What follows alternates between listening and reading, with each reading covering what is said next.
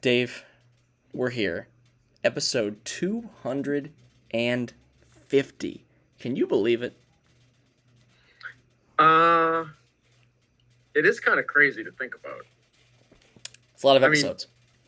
I mean, we we pumped them out during the pandemic. oh, we did. We did two a week, maybe three a week. We uh we really we really got going. There was nothing else to do. So we sat around, watched movies, talked about sports, did Well- trivia. What was the one with Jay Leno, the movie? Oh, that was Collision Course with uh, Collision Course, with Pat right. Morita. Uh, was it Pat Morita and Jay Leno? I know Jay Leno was. That in movie That- was so racist. That was very, very racist and very bad. Um, I think the only time you've ever given a zero, maybe Cats you gave a zero to. I think we gave a one to Cats. Well, we gave separate scores, but you definitely were. Um, you were not having fun that night. I remember that. Um, I was not having. Fun. that was early pandemic, so really, who was having fun? Um, but Dave, what, a, what what more fitting way would there to be to celebrate episode two fifty than by having as a guest the person who brought us together, Mr. Brandon Maxwell. Brandon, welcome back to the show. Thank you, thank you. And uh speaking of your bad movies, I I saw an awful movie today that you just you guys just reminded me The of. boy next door. Watched it at some point. called Interceptor on Netflix. It's an action movie. It's uh oh my god. It's it's it's a Who's movie. is there anybody in it that we would know? absolutely not. Oh, that's Although even better. Chris Hemsworth randomly has like two minutes in the movie Hmm. where he plays a character that has nothing to do with the movie whatsoever. It's uh Wait, wait, is that the one with the, the spider head or whatever? No, no, it's um, it's Oh. called Interceptor, but it's it also just came out recently on Netflix, and it's one of their originals. Completely off topic, but uh, I'll tell you guys more about it later. It was quite the experience. It's, I it's a am- very I'm very excited to learn more about this because it sounds like an absolute train wreck.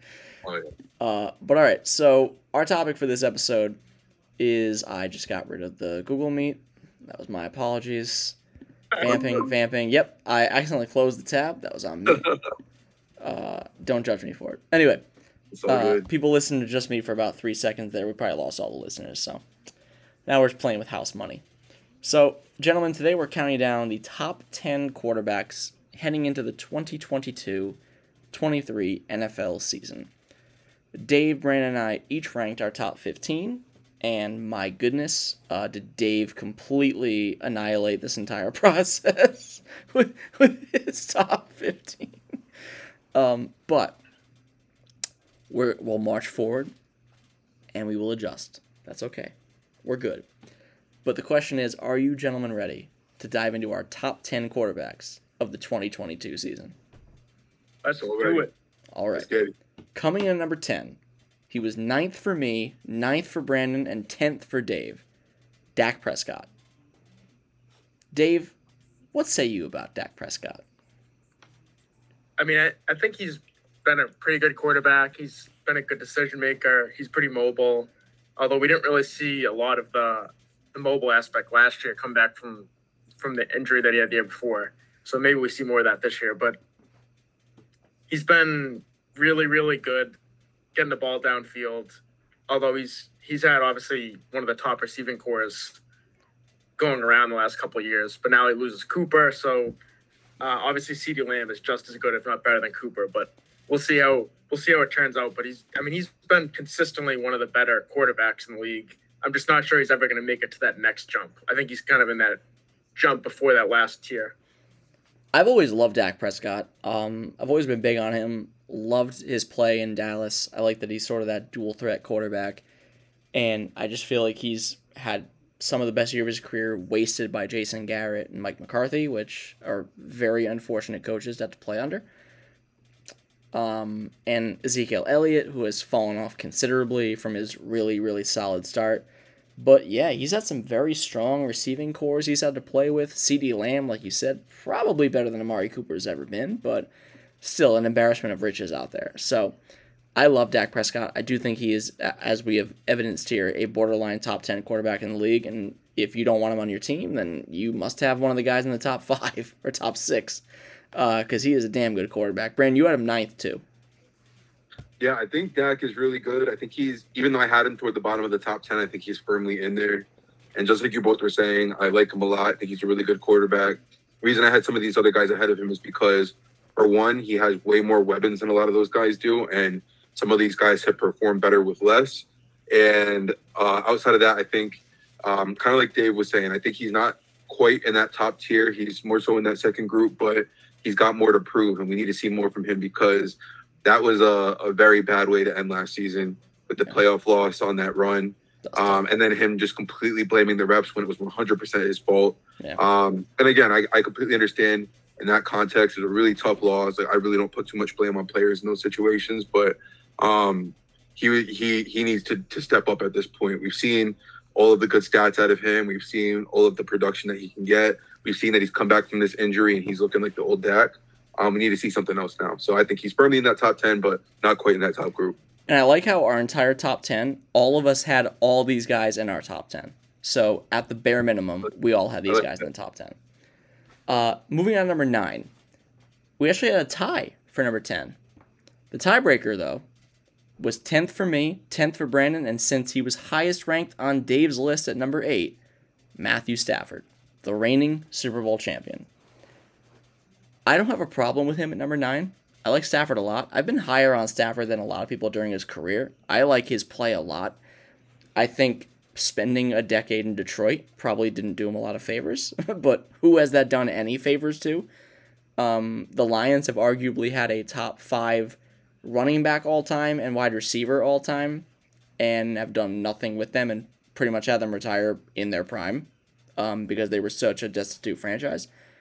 But I've always liked Stafford, and it was really a toss up for me between 9 and 10. Granted, it didn't make much of a difference, but Dave, since you had him highest, I want to hear from you first. Number 8 on your list. Yeah, I mean, he's been pretty solid for a long time last year he was second in the league in touchdowns. They won 12 games, obviously won the Super Bowl. Um, he was a big part of of them getting there. He didn't make a lot of mistakes. He made a lot of big time throws. He had the drive against Tampa Bay that was really big. I mean, he he just has been really really solid for a long time. And I know there's been a lot of mistakes like along the way in Detroit. He's had some boneheaded interceptions. He's had some tough times, but guys pretty much as tough as they come as far as far as a football player playing with I forget against Detroit with Detroit rather when he, there was a two point conversion. I think he had like a broken back and like a dislocated shoulder or something, and he threw he still stayed in for the two point conversion and, and they got it. So, I mean, he's the toughness is clearly there. The clutch gene kind of came in last year, and you saw it firsthand in the playoffs. He really kind of rallied them multiple times. Didn't make a lot of mistakes. And you saw with a good team what he can do. His first year with a good team, they won the Super Bowl. So it's kind of hard not to have him anywhere, at least inside the top 10. He has to be, to me, a top 10 quarterback. Uh, Brandon, number 10 for you on your list. Same for me. Um, yeah, I think Stafford is, um, he's sort of in the upper group of those very good quarterbacks. I don't think he's elite. Um, even though he, he obviously had excellent stats over his career, but I think he's the perfect type of guy for a team like the Rams because obviously we saw with the Lions he was he was carrying them everywhere. It's nice to see him in a situation now where he doesn't have to do that much. He obviously has all those weapons, so I think that makes things easier for him. He has a team that's like half first round uh, first round picks and all guys who just got recently acquired. So I think in terms of that, he's, he's doing just fine. But um, I'll give him ten for that reason. I don't think he's that good. Uh, sorry, Dave was uh, trying to stop a video from playing in the background. But My Brandon, screen was frozen. I couldn't click it out. Brandon soldiered. Brandon soldiered through that. That was incredible. I felt so bad. I was like, "Oh my god, he's still he's trying so hard. I need to um, get out of this." I thought it was feedback at first, but I'm so glad it wasn't. It's, it's um, all good. It's all good. But yeah, Stafford is. Yeah. I think Stafford's Stafford's pretty good. I think being on a team like the Rams is good for him at this point in his career because he's had to do so much for a really shitty team. So he, I think he, he's very firmly in that area. But I mean, it really doesn't even matter because he's probably going to win the Super Bowl again this year. He's in a really good, good position. Doesn't have to be even top ten. He just has to be solid, and he's way better than that. Before we move on, on a scale of one to 10, 10 being the highest, one being the lowest, where do you put the Rams' odds of repeating this year? Hasn't been done since the Patriots. I mean, I would take the field because right. I think so many things can happen. But I would say I mean, it's not even that high of a percentage I'd give because I think, I think the Bucs are right there with them, even though Right. uh, I don't think they're as good this year as they were last year. Um, obviously, teams like the Bills and whatnot too. I would say like fifteen percent, fifteen to twenty percent for the Okay. Rams. I would say, yeah, I'd say somewhere around there. I'd say 20, 25%. I'd give them at least a one in four shot because they're still a I- really good team. On, like you said, doing it twice in a row is very difficult. It's very hard. So that The- knocks it a little bit, but they're this- just such a dominant team. the Seahawks came so close. uh, Dave, where would you put their odds? I'd probably put it at 20 to 25%. I think their team gets a little bit better this year. They get Allen Robinson back. Uh, remember, they didn't have Robert Woods in the playoffs. It's true. This this offense is a little bit better. I mean, they lost Andrew Whitworth at left tackle. That's kind of a big loss. Uh, That's true. I mean, Whitworth obviously wasn't playing at the level he had been previously, but still was a solid player. But I mean, I would say I don't think there's any surefire NFC teams that you you could be like, wow, this team has to be considered for the top. Like we don't know about some of the other teams, a lot of variables, and I'm sure we'll get into that, but Right. there's just a lot of question marks. All right. Number eight. Uh, this was number eight for me, number nine for Dave, but I want to hear from Brandon because he's a top five quarterback by Brandon standards, Russell Wilson. Brandon? Yeah, so this was one where I knew a lot of people would have him ranked lower.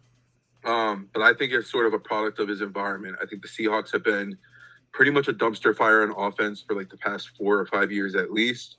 Has an awful line, really no receivers, a revolving door of running backs, didn't get along with his coach. That's just like the perfect recipe for failure, and he was still a really good quarterback. So I think the team that he's on the, with the Broncos, although I absolutely think they're overrated, I think people are giving them way too much hype. And I really don't like people are talking about the receiving group like it's a top three in the NFL. I'm like, they're a very good receiving group, but it's not that good. Well, None they already, those they already lost Tim Patrick, right? Isn't he out for the yeah, season? they're out for the season. Jerry Jeudy's got a bunch of shit going on. Oh, he's he's always he's been hurt pretty much the past couple of years.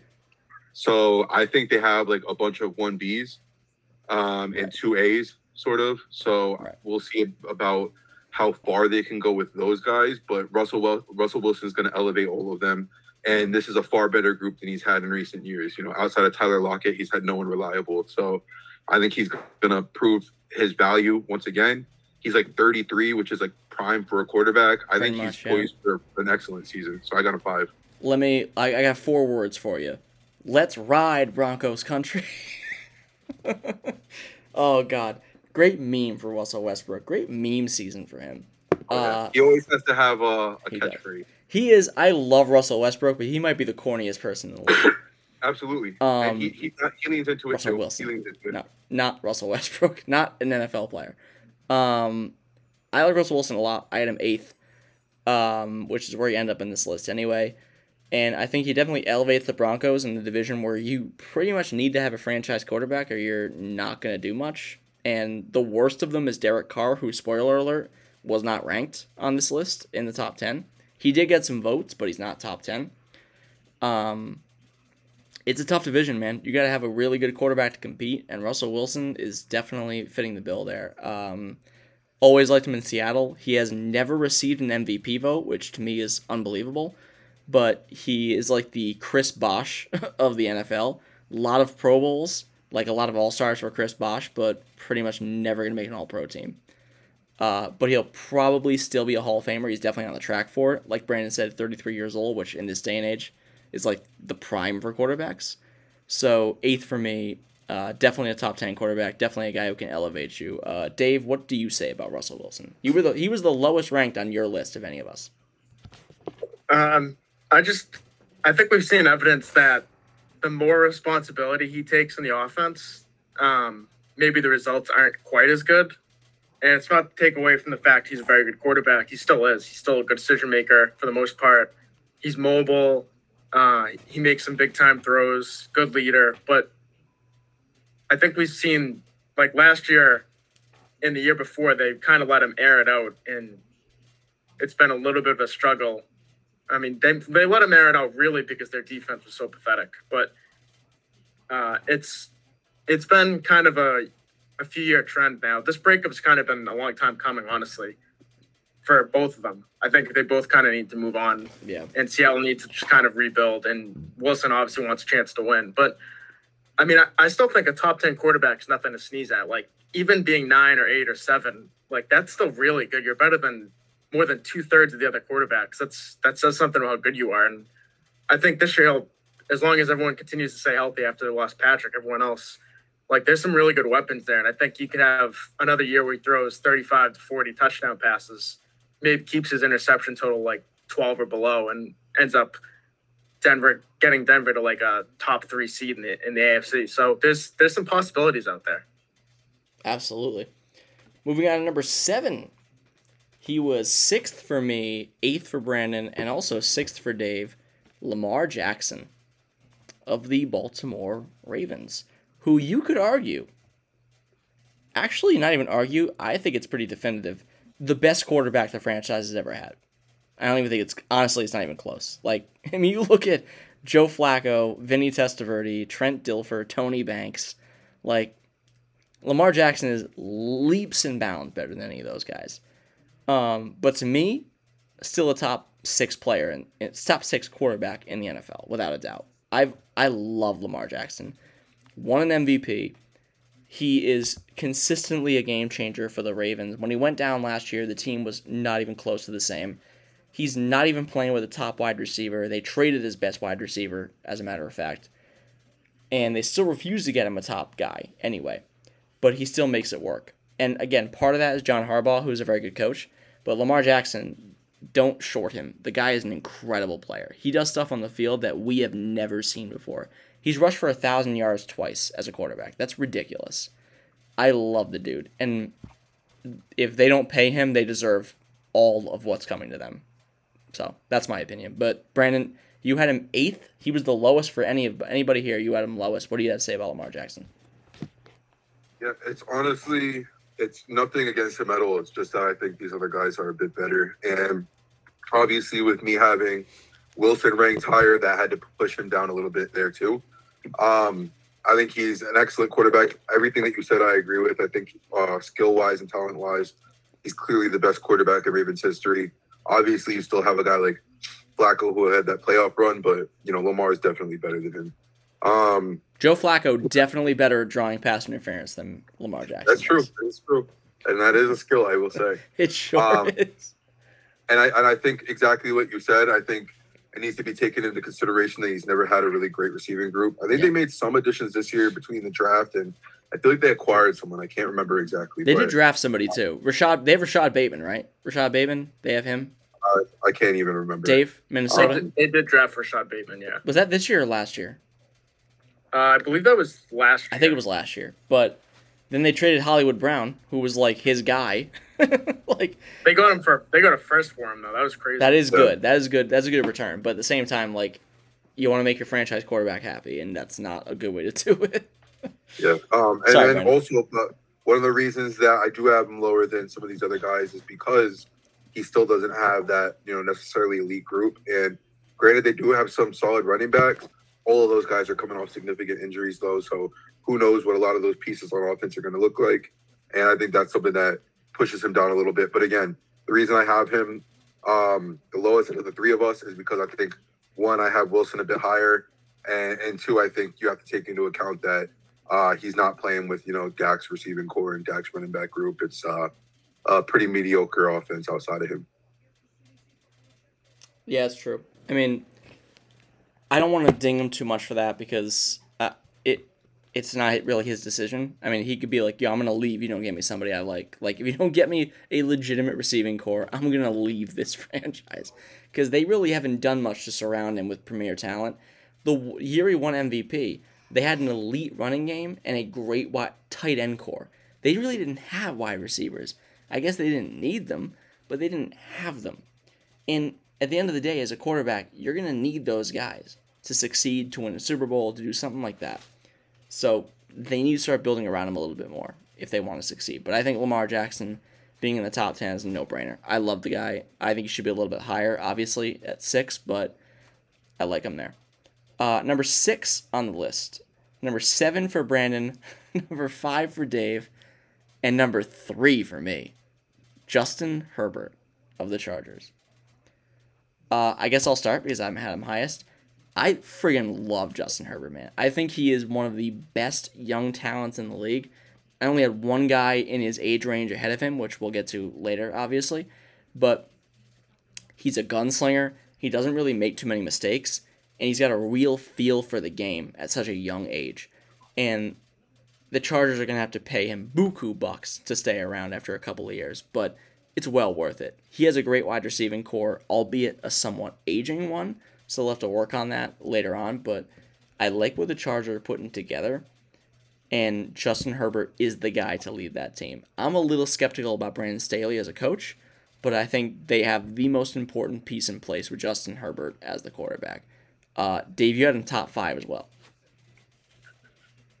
Yeah, I mean, I, I think overall, when you look at him, he's easily one of the most impressive physical tools and packages you see. Like he's athletically mobile. Like he's not going to sprint out like um, like some of the other quarterbacks. He's not super mobile, but he's mobile enough. He's got like that step up from Ben Roethlisberger, where Roethlisberger was big and mobile, but he was really more big than mobile. He's really just tough to bring down. But Herbert's like that that next level above him, and he can make all the throws. He's got ridiculous arm strength. He can just he can throw like 65, it, 70 yards in the air. It's unbelievable. It, it right, right in the guy's pocket, and marvelous. I mean, there's there's going to be a lot of big things coming. I think this year for the Chargers, and I, I get like that. People say that every year. Like there's always you know Chargers are going to be great. Wow, we're going to hype them up, and they either have injuries or they lose close games or the kicker blows or whatever. It could be all the above.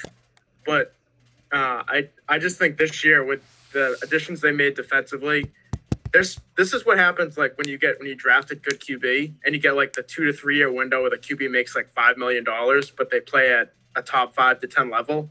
Like we saw this with Seattle, we saw this with Mahomes early.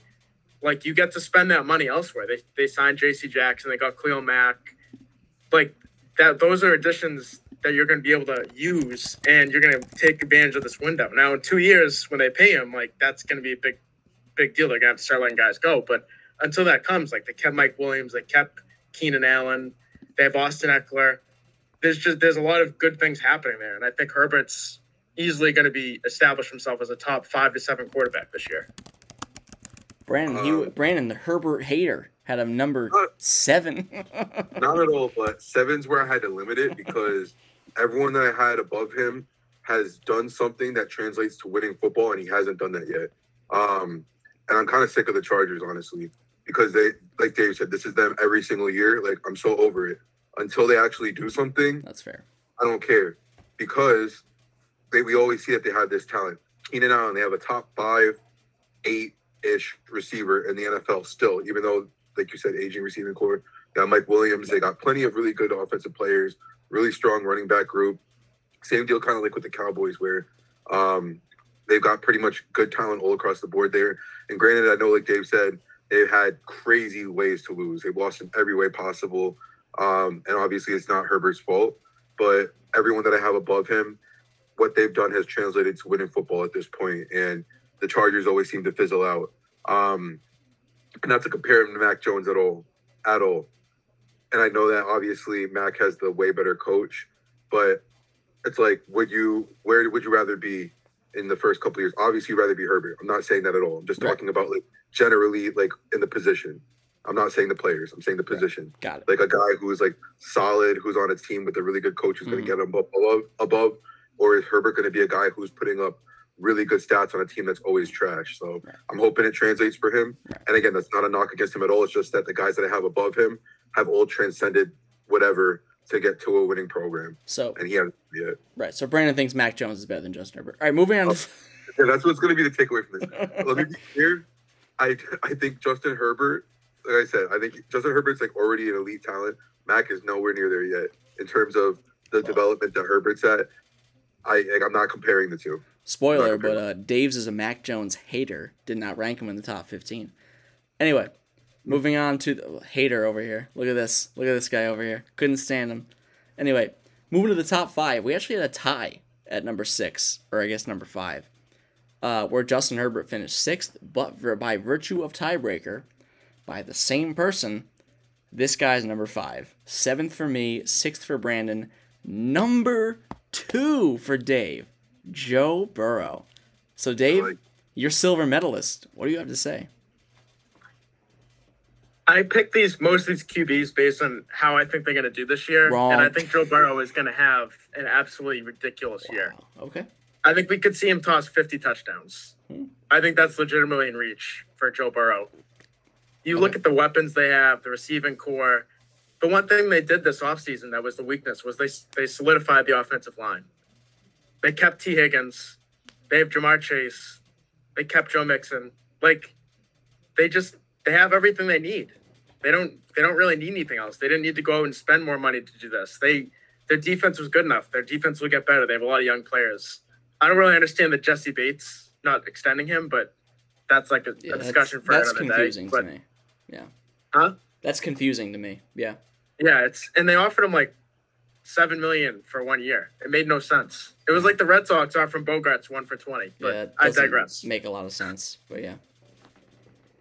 But I mean, like when you when you see Burrow, he's legitimately got the whole package, and he there are certain guys that come into the league, and I kind of feel like Lamar is one of them. But like they just win, and it doesn't always look the best, and it doesn't always come across the best. But like in those moments, you just trust them. Like you trust Lamar if you're a Ravens fan. You trust Joe Burrow. You can't say that about everybody. Like Right. I'm not hard- like I love Justin Herbert, but I don't. I'm not there yet on him. I'm not sold on him yet. I I think he's going to be great, but I'm not sold on him. Like if you give the ball to someone, if you give it to Joe Burrow, like don't you feel like you're going to win? You have a good chance of it for sure. He, Yeah. beat, he beat the Chiefs after all. Yeah, I don't have much to add. I love Joe Burrow. Joe Burrow, Joe Burrow is probably one of my like top three favorite players on the Patriots. Um, I think he's like so even keeled. He's always got a good disposition, a good attitude about everything, good perspective. Like he even has a really good interview about um, after they lost the Super Bowl. He said like people were mad that like a lot of the players went out um, and they like had a celebration, and he was like, obviously it sucked that we lost. Like we're bummed about that, but we still need to like enjoy the accomplishments of you know what we got along the way. And it's, it's not like they're satisfied, but they still, you know, have to sort of smell the roses along the way. Yeah. And I think, you know, a guy like that who's already got in the locker room the way that he has in terms of just being a leader from day one and the elite talent that he has around him, I think by next year, I might be where Dave's at and have him at that number two. Um, but the rest of these guys here right now are like, I mean, you can't be mad if you put someone above Yeah. uh, these guys above Joe Burrow. Like they're all elite talents, just like he is. And exactly like Dave was saying too. That's what I was trying to say about Justin Herbert. I think that's the difference between Herbert and Burrow right now.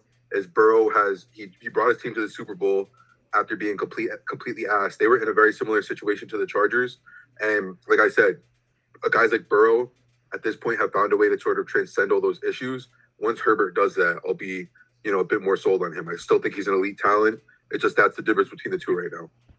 It's understandable. All right. The Mount Rushmore. Number four. Number four. I think I know who it is. Number four for me. Yeah, it's gonna be uh, a Can I guess? Number four for Dave. Number Oh. three for Brandon. Oh wow. The Ayahuasca brother, Aaron Rodgers. Wow, I'm kind of shocked. Uh, 37 points. Four points above Joe Burrow. Um, That means yeah, I, yeah, Dave. We get, we're, we're we're gonna get into it. Don't worry about that. Um, you already know what I'm laughing at. I do. Unfortunately, I do. Anyway, um, Aaron Rodgers, number four on the list. Um, I don't have much to say about Aaron Rodgers because I do not like him very much. Um, but I cannot deny his talent as a quarterback, and he is, until proven otherwise, still one of the best quarterbacks in the league. And we're not doing this based on playoff success, that's for sure.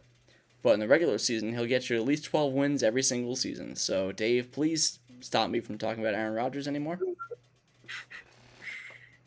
Uh, Aaron Rodgers is one of the better quarterbacks in the league still, which is somewhat surprising for his appearing to lack of commitment to the team long term, which at QB is usually a death sentence when you get older. But um, whatever he's doing, the psychedelic mushrooms or whatever he was talking about earlier, the off season that helped him, uh, seems to be working because he just doesn't really throw many interceptions and that kind of that kind of play where you don't turn the ball over even if you age and you kind of lose a little bit of your arm strength and you're a little behind decision making wise Like to not throw interceptions is like for a lot of teams, that's all you need. For 20 of the NFL teams, that will get you into the playoffs if you just don't throw interceptions. That's right. If you don't make bad reads, if you don't put the ball up for grabs a lot. Like that that kind of stuff, like we've seen it with the Ravens. We've seen it with the 49ers, with Garoppolo in Super Bowl. Like those those QBs can get you to the Super Bowl. If you have a well-rounded team, they'll still get you there. Russell Wilson, the first year, the year with Seattle, the first year they got there against Denver, like he was just like basically handing the ball off most of the time. So it's like Aaron Rodgers has been fantastic, and eventually there'll be a drop off like there's for everybody. But uh, like the ability for him to just not throw interceptions, he has nine over the last two seasons combined. Like that's just absurd. No matter how you slice it, whether you say he doesn't take chances or he doesn't throw the ball a lot or he takes a lot of sacks that are necessary, like he still doesn't throw interceptions. He, no tipped passes that get caught, nothing. Like it's it's ridiculous. He hasn't thrown for double digit interceptions since 2010. Yeah, it's, it's- it's absurd. It's wild. Like his fir- his first three years as an actual starting quarterback, he had 31 interceptions, and since then he's had 62. like, that's ridiculous. That is it's ridiculous. And I, again, I do not like Aaron Rodgers. I don't think he's very. I I don't really think he's a great clutch quarterback, which clearly he is not. But I cannot deny that even at age 38, 39, he still got it. Like I can't there's no way from I, I I have to be objective at some degree, and he still got it as a quarterback. There's no way to deny that. So he Yeah. was. Let me double check here. Fourth meet. Brandon, you had him highest ranked out of any of us. Yeah, I mean, say what you will about everything off the field and and all of that, but he's still a top five talent ever. And I'm I'm very much a person who who always says, you know, hey, he comes up short in the playoffs. Obviously, he's got the bull though, so that legitimizes him forever. Um, because it's not like he was just a guy that was, you know, going along for the ride. He was the reason they won that. So he deserves that prop, those props on that end in terms of having that ability to get his team over the hump. But we've seen time and time again since then. It's always something, always something. And you know the fact that they can get so far into the playoffs and you know they're going to hit that brick wall every year. You just don't know what way it's going to be. Uh, and also, just like I was saying with Dak, the way he ended this season definitely uh, works against him, which is why I have a couple of guys ahead of him. Yep. But he's still an amazing talent. And like you said, uh, in the regular season, he's going to guarantee you, you know, 11, 12, 13 wins. So, I mean, you're, you're pretty much primed to be a playoff team, primed to be winning your division, um, and in the mix for getting that number one seed and getting a bye every single year with him. And that alone is is extremely valuable. So I think just based on that resume and what you can expect from him on that level, that gets him to top three. Obviously, he's got all those you know other things, whether it's off the field or whether it's um, coming up short in the playoffs. Those are valid, you know, reasons to to knock him. Uh, but you got to go with the product on the field at the end of the day, and we're talking about the regular seasons here too. So, It's true. or, I mean, playoffs are into consideration with it, but I mean, I think that that resume in the regular season is enough. You're not wrong. Number three. Second for me. First for Brandon, I knew this was going there. and for s- some reason, seventh for Dave. Wow. Wow. Thomas Edward Patrick Brady. the second. Dave, number seven? It's because I'm hedging on the fact that I'm I'm not 100 percent sure he's even coming back. Number seven? If he, think can, if he comes back and guarantees me he's committed for the rest of the year, I would bump him above Rodgers. I'd put him fourth. I have three, I have four syllables for you. that's fair. Number seven. But we don't even know if he's coming back. No one knows where I he mean, is. I think he's just pulling a Brett Favre. I Uh, think he's saying, Look, I, I I would be absolutely stunned if he's not playing this year. He's gonna play this season, and But like even even a guy like Brady, there's a price to pay to not be practicing, not be throwing the ball, not being with your team for six months. I will agree there. I See, will say I his there's a price to pay. He's 45. I will play devil's I'll play devil's advocate. I think it's actually better that he's not playing at 45 during training camp. Like just get him for when he's good. Like if he's 45 years old, I I think he has the answers to the test by now, like he once said. Like he can go out there without any training camp, without any preseason and still sling 40 touchdowns. Like the guy is a freak of nature. I I, don't mean, know I what will say though, I get what Dave is saying because um, it's not like they're going to be having him doing sprints or anything. He'd be playing catch with his guys, learning their chemistry, learning their routes. It's like just getting it's it's getting into a habit more so than having him do like strenuous activity. Um, and they've got a lot of a lot of changes on offense this year. Lost a lot of guys that he's thrown the ball to a ton of times. Their center's gone for practically the year. It's expected to be at least uh, half the season at least. So they got a lot of question marks coming into the season. Obviously, new coach, but as you said, Jake, I mean, he's got all the answers at this point. Um, I and I do think Todd Bowles is a pretty good coach, although they've got a weird setup in Tampa because uh, it doesn't seem like his heart's in it as much anymore. Uh, like Dave said, with him being gone for, I think he's pulling a Brett Favre. He's just like, I'm not coming to any of the training camps. I'll be there once actual games start. I'll be there like a week before, and like I don't, you don't even need to hear from me until then. I'm basically an owner of this team at this point. Um, so all that, but Brady also has the story of him trying to go to Miami and whatnot, and the retirement this year, and he definitely had beef, with Bruce Arians. Like I suspected this entire time. I was like, they do not get along. They they do not mix well. They're like oil and water, Yep. um, or whatever the saying is. that's that's um, the yeah, I got, I got you. Bruce Arians is known as being like a loose guy who's going to be like, oh, take the rest of the day off for practice. And Brady's a guy who's like, I'm meticulous on all of this. And Bruce Arians has his particular offense, both stubborn guys. You know, I feel like it was bound to clash.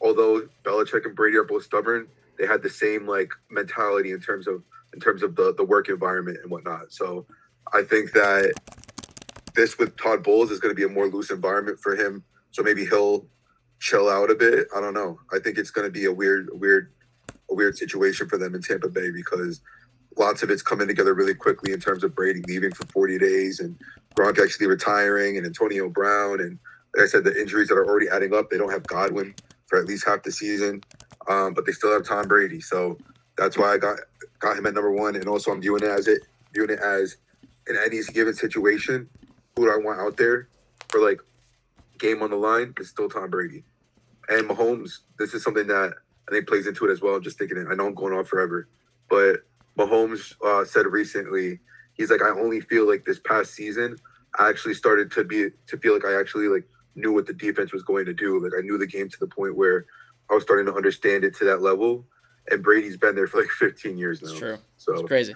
he, it, so that, I, he's number one for me. As simple as that. Brady's been at that level since we've been in middle school, so I can't blame you there. Um, all right, so we really had a tie here, but since Brady was ranked number one and this next guy was ranked number one for somebody else, the lowest ranking, which Dave's Brady at seven, took the cake, so it pushed Brady down to number three, which means number two, who was fifth for me, fourth for Brandon, and number one for Dave, Josh Allen of the Buffalo Bills. Dave, he's your number one. Why is it? Uh, because, like I had said before, I'm I'm doing this based on what I think of this year, and I think the AFC clearly to me runs through offensively runs through Cincinnati and Buffalo. Now you can debate all along whether those defenses, special teams coaching, whether that gets the, gets the job done or injuries, who knows? But the two best offenses probably in the in the whole NFL right now are Cincinnati and Buffalo. You have two with great quarterbacks. They're both relatively mobile. Allen especially mobile and you have some uh, unbelievable weapons. Like Gabe Davis really showed out in that AFC Championship game. He's going to be a force. They have Stefon Diggs. Dawson Knox is good. They have a few good running backs that are at least going to take the pressure off of Josh Allen. They're going to get somewhat of a running game going this year, I think. And we already talked about Cincinnati. So I think when you're looking at it, like if you had to take, like if you had to bet on who the best quarterback was going to be offensively through stats, through touchdowns and passing yards, you'd probably lean Burrow or, or Josh Allen. Maybe not passing yards with Allen because of the rush yards, but for Burrow, you would certainly you would certainly lean that he might be the Matt Stafford where he throws for 5,300 yards and 50 touchdowns, but maybe they don't get 12 wins, maybe they get 10. Uh, so I think those two quarterbacks are certainly in the top five, and I think offensively this year they're going to be, if not the two best, two of the top three or four. Yeah. So I had Josh Allen fifth. I had Rodgers, Herbert, Brady, and uh, T- Wow. TBD. Herbert above Josh Allen. I do have heard about Josh Allen, and I like Josh Allen a lot. I have his jersey in my drawer right now. Uh, that was also because of a bet, but Yeah, by force. it was it was by force. That is true. I like Josh Allen a lot. Um, he was my fancy quarterback for a few weeks last year before I traded him for Lamar Jackson. um, because Steve, Really- Steve, doing a lot well. Steve really wanted Josh Allen, so I got Lamar and somebody else uh, in return. But also, Josh Allen kind of had a streaky start to the season, but whatever.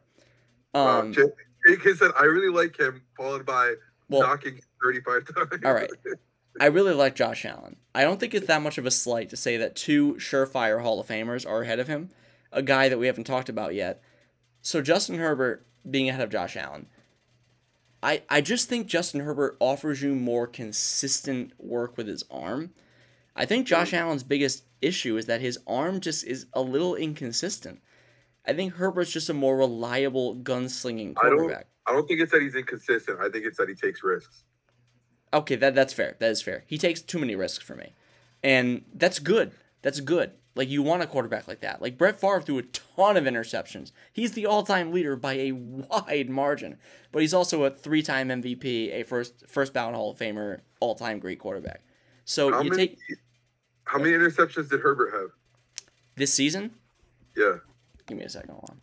because He had, he had 25 combined in the last two years. yeah, like Herbert Herbert's throwing interceptions too. He is. He is. But they're both, Allen and Herbert are dead tied, 25 each last two years. but how many how many passing touchdowns does Josh Allen have? He has 73 and Herbert has 69. He has seventy. Oh my god, he has seventy-three touchdowns. I think Holy Josh shit. Allen definitively. What's his better than- completion percentage, Dave? Past two years. 66.2 Herbert, 66.1 Allen. All right, so he's a little more. By a point one, by a fraction. But- of a percent. but if you go to the more in-depth stuff, like if you do catchable pass percentage, Right. Um, or sorry, not catchable pass on target. So like the within the frame of the player, Herbert is fourth in the NFL. Allen's 22nd over the last two years. Right. So that goes back to what Brandon was saying, which I think was a really astute point about taking risks. I think Josh Allen definitely does that more, which again, Josh Allen's a top five quarterback in the NFL. As far as I'm concerned, I'm not knocking the guy. He's not like number 14 for me. He's not in the Matt Ryan area. But I just think I would rather have Justin Herbert long term than Josh Allen. Because again, not to mention passing risks, but Josh Allen takes on like head on tackles as a quarterback, like things you should not be doing. Like that is that stuff is gonna catch up with you eventually. So Herbert is just slightly above uh, Josh Allen for me. I know people will not like that, but it didn't matter because Dave's Dave's number seven vote for Tom Brady as a hater, hater. Sorry, um, Dave Dave Josh hater over here, putting Tom Brady at seven. Uh, Dave put him over the top. So, uh, going into number one, well, number one is probably pretty obvious to people at this point. But before we get there, a few honorable mentions and a few dishonorable mentions. So, guys who just missed the cut. 14 points, 11th for me, 12th for Brandon, 11th for Dave. Kyler Murray was number 11 on this list. Dave, what say you about Kyler Murray? Um, he's good, but I think the jury's still out on him overall. Right. He's like he's got some talent. Obviously, he's got arm strength. He's very very mobile. He's very shifty. Like when you see him run with the ball, he very rarely takes a hit. That's not the same with even Lamar Jackson and and uh, and Josh Allen. Like those guys take big hits a lot. Right. Allen way more than Lamar Jackson though. But like Kyler Murray, he always is able to avoid big hits, and that's part of the why he's been able to stay somewhat healthy. But durability is still an issue. Like he still had an issue last year and the year before, and like I think people get confused sometimes. Like durability isn't just missing games; it's putting yourself in position where you have to play at less than 100 percent. Right.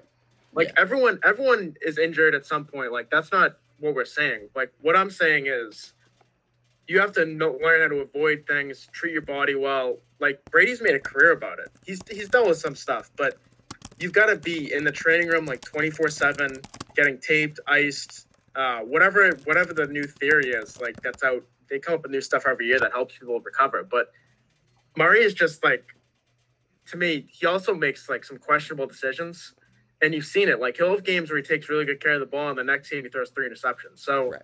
There's like a few, there's three or four things he needs to work on. But I mean, the package is there. You just got to do it. And you want to talk about quarterbacks that left a bad last impression from last season. I mean, that playoff game was was horrible. I mean, ma- just mistakes that pee wee football players don't make. And And- he didn't finish the game. That's right. That's right. Pull at the end of the game. That's just. Eh, I, I like Kyler Murray a lot. I think he has a lot of promise, but he has a w- long way to go maturity wise.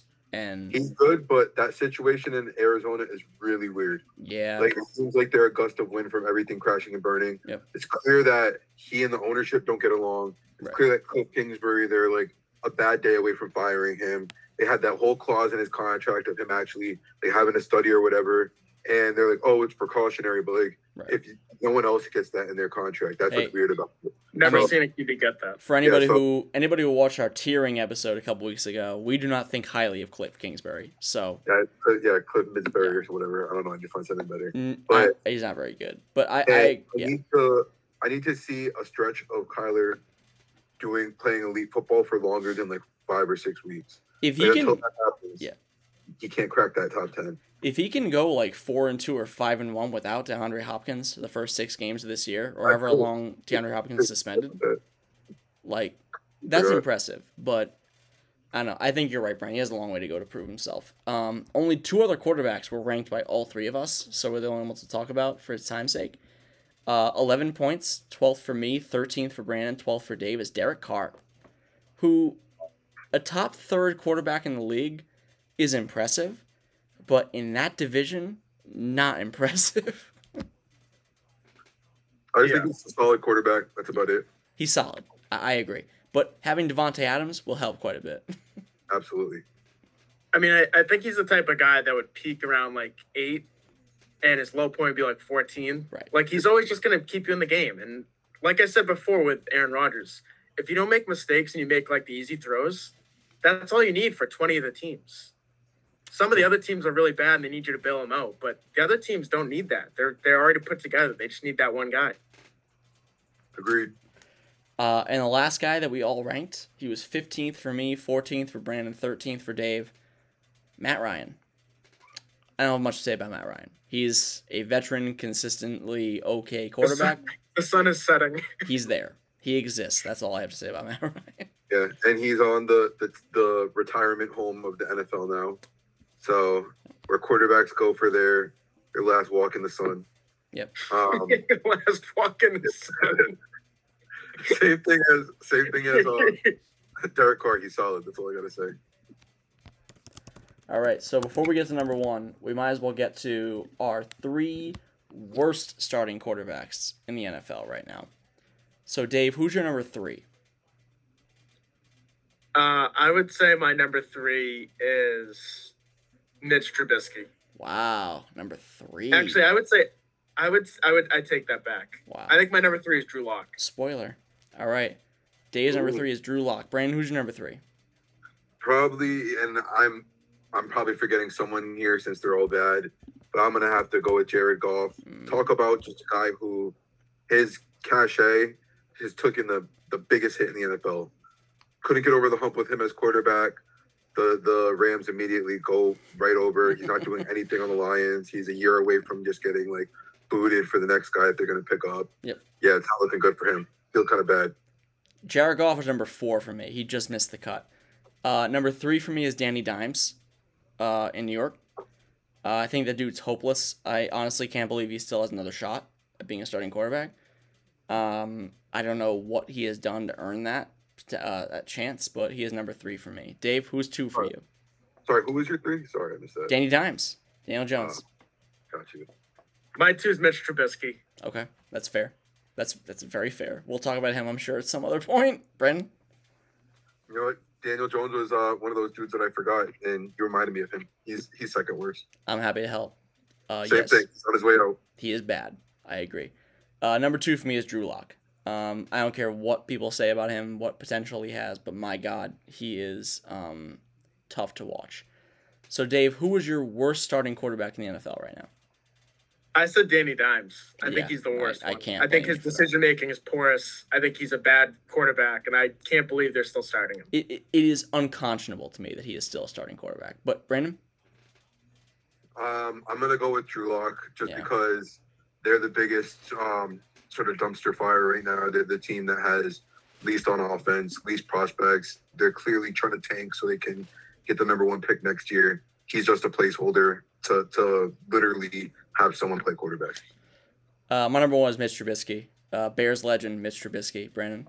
But, um, oh, Speaking of guys who I don't, I mean, we have a common theme here with our number ones is how are these guys still starting quarterbacks in the league? Um, Mitch Trubisky is not long for starting quarterback at Pittsburgh. Clearly, he's just holding the seat for Kenny Pickett, but he's not. He's is still technically the starting quarterback, and he's just not good at it. He's not a good quarterback. He's not a good thrower. He's not a good. He's not accurate. He's not a good field general. He's pretty much bad at everything that makes a quarterback a quarterback. So for me, Mitch Trubisky. What was it, Brandon? oh, sorry. Continue. I have a question when you're done though. No, I'm I'm pretty much done. What do you got? What's your question? Uh, When do you think he gets benched? Week six. All right, because I was gonna say I can see it being pretty early. Yeah. Because the Steelers clearly like are always going for the playoffs every year. They have a pretty solid team outside of Yeah. him. Um, obviously a good defense. I can see them quickly being like, "Hey, we're not waiting around for this. Like we never do. The We're gonna make those moves." the only thing going for Trubisky is that Mike Tomlin is like eight thousand times a coach that Matt Nagy was. Yeah. So, Yeah.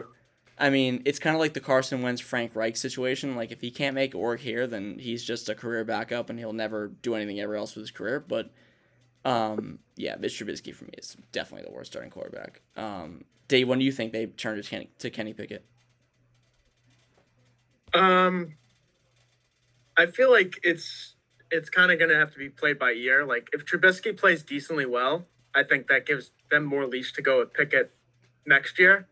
But if he comes out and he's just a flaming disaster, like he's just dog poop on the front steps, like you're gonna have to you're gonna have to go with Kenny Pickett probably by week four, week five. Yeah, I think first third of the season's our consensus here. So yeah, good luck, Kenny Pickett. The uh, franchise just rests on your shoulders. So number one, not much for sus- not much suspense here. Number three for Dave. Number two for Brandon. Number one for me, Patrick Mahomes. And look, have I had my criticisms of Patrick Mahomes? Absolutely. I think he deserves those criticisms because he has not shown up occasionally on big stages, but I don't know there's much denying, and clearly we all agree. He's the only guy that we all had top three.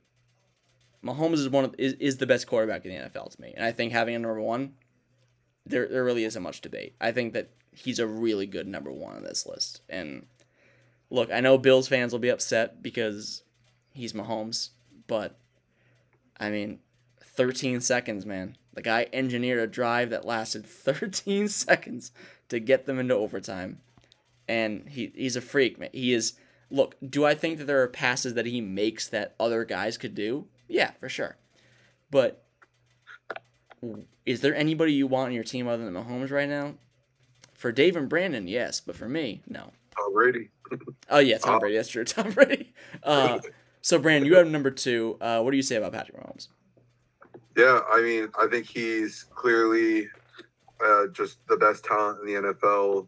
Um, excellent quarterback. I think that it's funny. I think even with Tyreek gone, the offense is still going to be excellent because I mean he's going to turn Mecole Hardman into the next Tyreek Hill, Right. and like they're they're going to be just the same on offense for the most part. But I don't think the team is as good as they've been over the past, you know, three four years. So it's kind of a weird situation where I think he's going to be just as good, but the team might not have this same amount of success. Um, that being said, um, anyone would want him. Most teams would pick him as um, the first quarterback easily. Um, he's clearly on the the um, on the right path in terms of running backs, tight end, and Kelce. Good receiving group. Is again, like I said, it's not as good as he's had during the peaks of his career when they won the Super Bowl but he still has a very good offense to work with.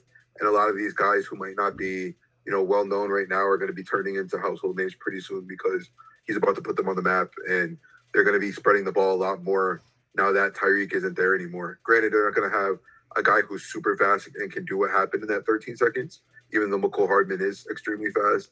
They're going to be, you know, I'm I'm kind of excited to see what they're going to do with the offense this year, kind of being a bit more dynamic, but dynamic instead of uh, relying on on one guy so much. Dave, lowest rank for you, number three. My God, you're a hater. I I think Mahomes is probably the best bet to have the best season pretty much every year that he's in his prime of any QB in the league. I think there's not a safer bet. Um, Well, But I also- according to you, there are two safer bets. but I'm also I'm also aware that there's a lot of throws that he makes that like some years are going to be intercepted, some years they won't. right. and because he's i think anytime i think pff has the stat but it's like um interceptable passes or whatever or Right. turnover turnover worthy plays rather Right. and he's usually up near the top for qb's and now like after a while if you do every year the luck is kind of on your side maybe it's not luck maybe it's skill Right. but um I think three is really as low as he'll ever go as long as he's in the league and he's with Andy Reid, especially who really fits his his play style. Like Mahomes can play anywhere, but to maximize someone's value is different than play anywhere. Right. And I think you've seen that with Mahomes. And you know, I, I think this year will be a little bit of a learning curve because you just have uh, probably a different offense running. There's not going to be as many big plays like 80 yards downfield or 70 yards after the catch, probably. But there'll still be chunk plays. There'll still be 20, 30 yard passes. Right. So maybe you won't see 480 yard passing games by Mahomes anymore. Might, you might see 320 or 300 or 280. But he's still going to be, you know, 35 touchdowns, probably 12 to 15 interceptions, maybe. But he's still he's still an elite quarterback. He's still one of the best. So, our top 10 quarterbacks in the NFL heading into the 2022 23 season. Number 10, Dak Prescott. Number 9, Matthew Stafford. Number 8, Russell Wilson. Number 7, Lamar Jackson. Number 6, Justin Herbert. Number 5, Joe Burrow. Number 4, Aaron Rodgers. Number 3, Tom Brady. Number 2, Josh Allen. And number 1, Patrick Mahomes. Now, before we sign off, fellas, I have one last question for you. A quarterback who was not brought up in the best or even close to the worst. What's our forecast for Tua Tagovailoa this year, Dave? Um, I honestly am not sure because I think you have Tyreek Hill and you have Jaylen Waddle. Those are two guys that run four threes or, or below. They're both elite guys with the ball in their hand. Waddle's going to be amazing as a pro as soon as he kind of gets his feet underneath him. He, he was coming back last year from the year before he broke his leg. Like this, there was a little bit of a learning curve for him. I think he's to have a great year, but you know, we'll see. I mean, Tua made some throws in college. He's got he's got the talent for it. We just got to see it happen. And I'm not 100 percent sure we'll see it this year. I don't know if we'll ever see it, but if I had to bet what his stat line would be, I'd probably say something like 3,500 yards, 25 touch, 20 to 25 touchdowns, and maybe 12 to 15 interceptions.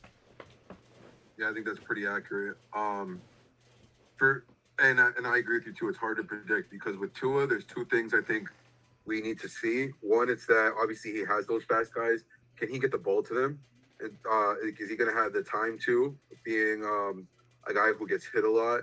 And is he have does he have the arm strength? And I'm not someone who's going to be putting all the weight into that uh, viral video of him throwing a shitty pass to Tyreek Tyreek Hill. Uh, Tyreek Hill. Like, I don't care. I think that's you know one practice throw, it's whatever. Um, but he's had some issues and he's had some shoulder injuries and whatnot, uh, which leads into my other point. Can he even make it through a full season? Like we need to see that. Um, having a quarterback where you're guaranteed to miss five, six games a season is always going to put a team in a bind. And I don't even know who their backup is right now, but um, they used to have a guy like Brissett who was known as being one of the top backups.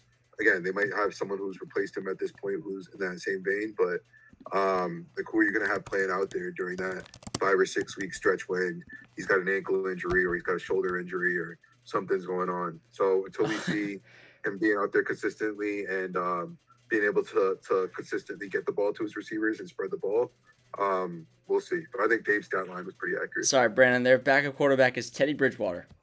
Oh, that's right. Yeah. So hey, I mean that is a good backup. Not a back, not a bad backup at all. that is a good backup. Um, and I guess one last question, fellas.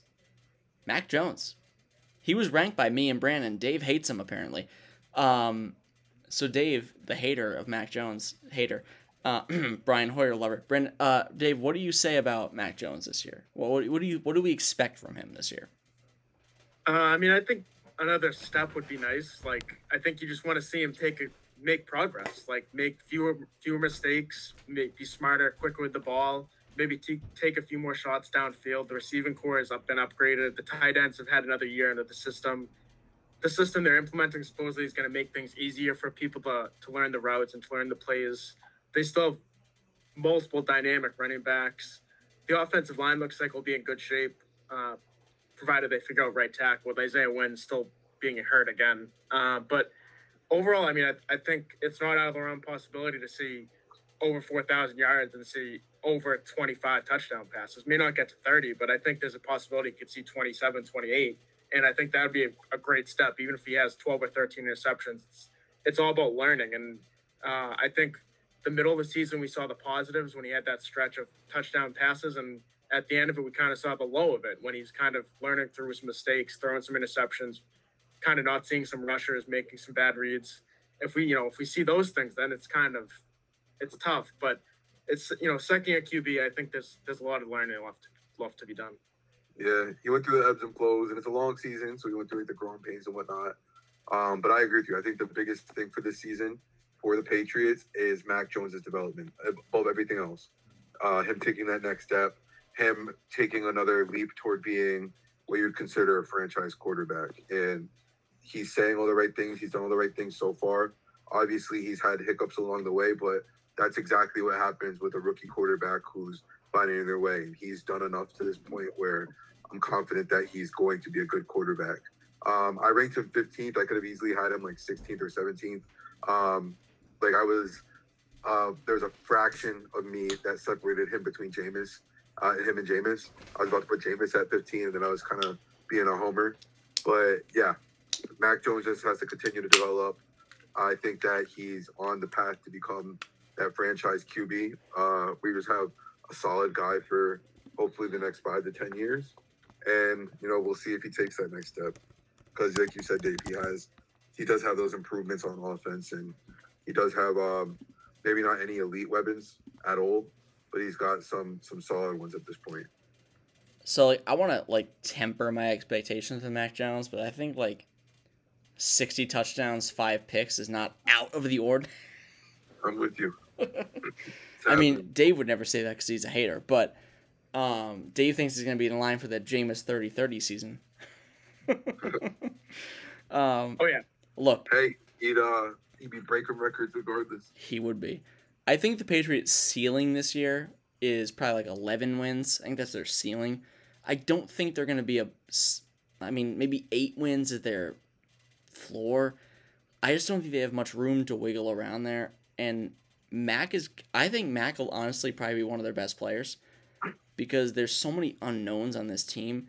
And if Mac can win 10 games with Joe Judge or Matt Patricia calling plays, then good lord, just give him a most improved player with that rate. Like, good God, I I don't I don't get it. I mean, like I, I try to trust Bill Belichick, but at the same time, what is like what is going on with this? Like, I don't. It just doesn't make much sense to me. Do you guys do you guys make sense of this? Do you know what Bill is trying to pull? Because it just seems like he's throwing stuff at the wall to see what sticks at this point. Yeah, I don't get it. I think it's really weird. I can't necessarily say that I like it, but I'm also willing to give it a shot because of Bill. So um, it's funny. They were talking a ton about the Patriots this week on ESPN randomly. And um, one thing that Stephen A said that I actually agreed with, um, but he was saying that, like, obviously they've got all these question marks on these coaches, but Bill Belichick at the end of the day is going to be the guy who's making these decisions. Like, we we all see that Bill Belichick is still the one that's um, has his finger on every single button, every single way, whether it's special teams, offense, defense. Bill Belichick is still the guy who's pulling all the threads at the end of the day. So I think we've got to give some boost, not to Patricia and Judge, but just boost to the the, the productivity that's going to come from the team, just because Bill literally exists. Right, that's fair. Uh, Dave, what do you make of this situation? Um, I mean, it's it's unusual, but I wouldn't say there's anything to worry about yet, just because for the most part, every coach that comes up coaches on every side of the ball, just trying to understand because like McDaniels when he came up was started as a defensive guy. and like when you when you come up and you start learning uh, schemes, the best thing you can do is to learn from both sides of the ball because then you can visualize what the other side is doing. So because someone's a really good defensive coordinator doesn't mean they can't be a good offensive coordinator. And I think Patricia is in a position where he's had multiple views at the ball. He's he's done some stuff on offense with the Patriots, scouting wise. He's done some defensive work, obviously as coordinator. He ran the Lions as a head coach, not well, obviously, but um, but then with Joe Judge, he's done special teams. So I think you're looking at a, a much different viewpoint. Uh, certainly, it's not the decision anyone would have thought they'd go in, and we'll see if it works out. Maybe it won't. There's no, you know, there's no guarantees either way. It will, it won't work. But um, realistically, I, I, I just don't think that he would have put those two together if he didn't see that as a as a good learning point for Mac because uh, I think Mac is is his legacy really because he's not going to be there the whole career with with Mac. So Mac is his legacy, and I think he he learns that because th- if there's one thing Belichick understands, it's football history. Right. All right. So we will do a separate NFL season preview. We won't go too deep into this stuff, but that's episode 250. Dave and I have been doing this since uh, 2016, so it's been uh, been quite the journey, and we will uh, we're gonna look. I don't want to say we'll get Mark Brunell on for episode 300, but maybe we will. It could happen, right? You never know. Are we gonna ask him about crying about Tom Brady? Well, I feel like we gotta get him on first, and then we can we can get a gotcha question. Yeah, that's true. That's true. Um, but again, Brandon, thank you for coming on, and also thank you for uh, being a, a radio co-host of ours and getting us connected. And really, this podcast does not happen without Brandon Maxwell. There's no doubt about it. it's Hey, true. This podcast doesn't happen without you two grinding. You know, that's uh what six years. That's a that's a long time. You know what's funny? are- Fun fact: Dave and I have never spoken outside of this podcast. we don't talk. As far as I know, Jake is six seven. Uh, I'm actually six eight, but I appreciate you trying. Um, I'll lowball you. there's always been a typo on my uh, medical sheets that say five eight, but come on, we all know I'm not five eight. Um, but anyway, uh, this was a great episode. Very very excited to talk quarterbacks. Uh, next week we'll be doing uh, top ten long snappers for the 2022 season. Uh, and Brandon's doing the whole list for that one actually. Joe Cardona is definitely going to be top five. Brandon, come on, you can't spoil. I don't edit these. You think I edit these episodes? Yeah, I'm, yeah, I'm spoiling the next episode, giving away the tea. God damn it. This is also probably Brandon's like 40th guest appearance. Brandon's lapping the field in guest appearances. he was tied with Emily for a while, and then Brandon just just took over that lead. He's just lapping the field. But We Uh, had um during the, the heat of COVID. that's true. I said we had a we had a good chunk. Of, we had a good run in there. That's true. There was nothing else to do, so we just recorded episodes about God knows what. Um, but thank you everybody who listens and appreciates our insanity, and by our I mean my insanity. Uh, and for Dave for indulging it every week, and uh, for Brandon for indulging it every other week at this rate. um, We're all insane. We will see you guys at episode 300 and 350 and 2000 and beyond. Thank you all for listening. We'll talk to you soon.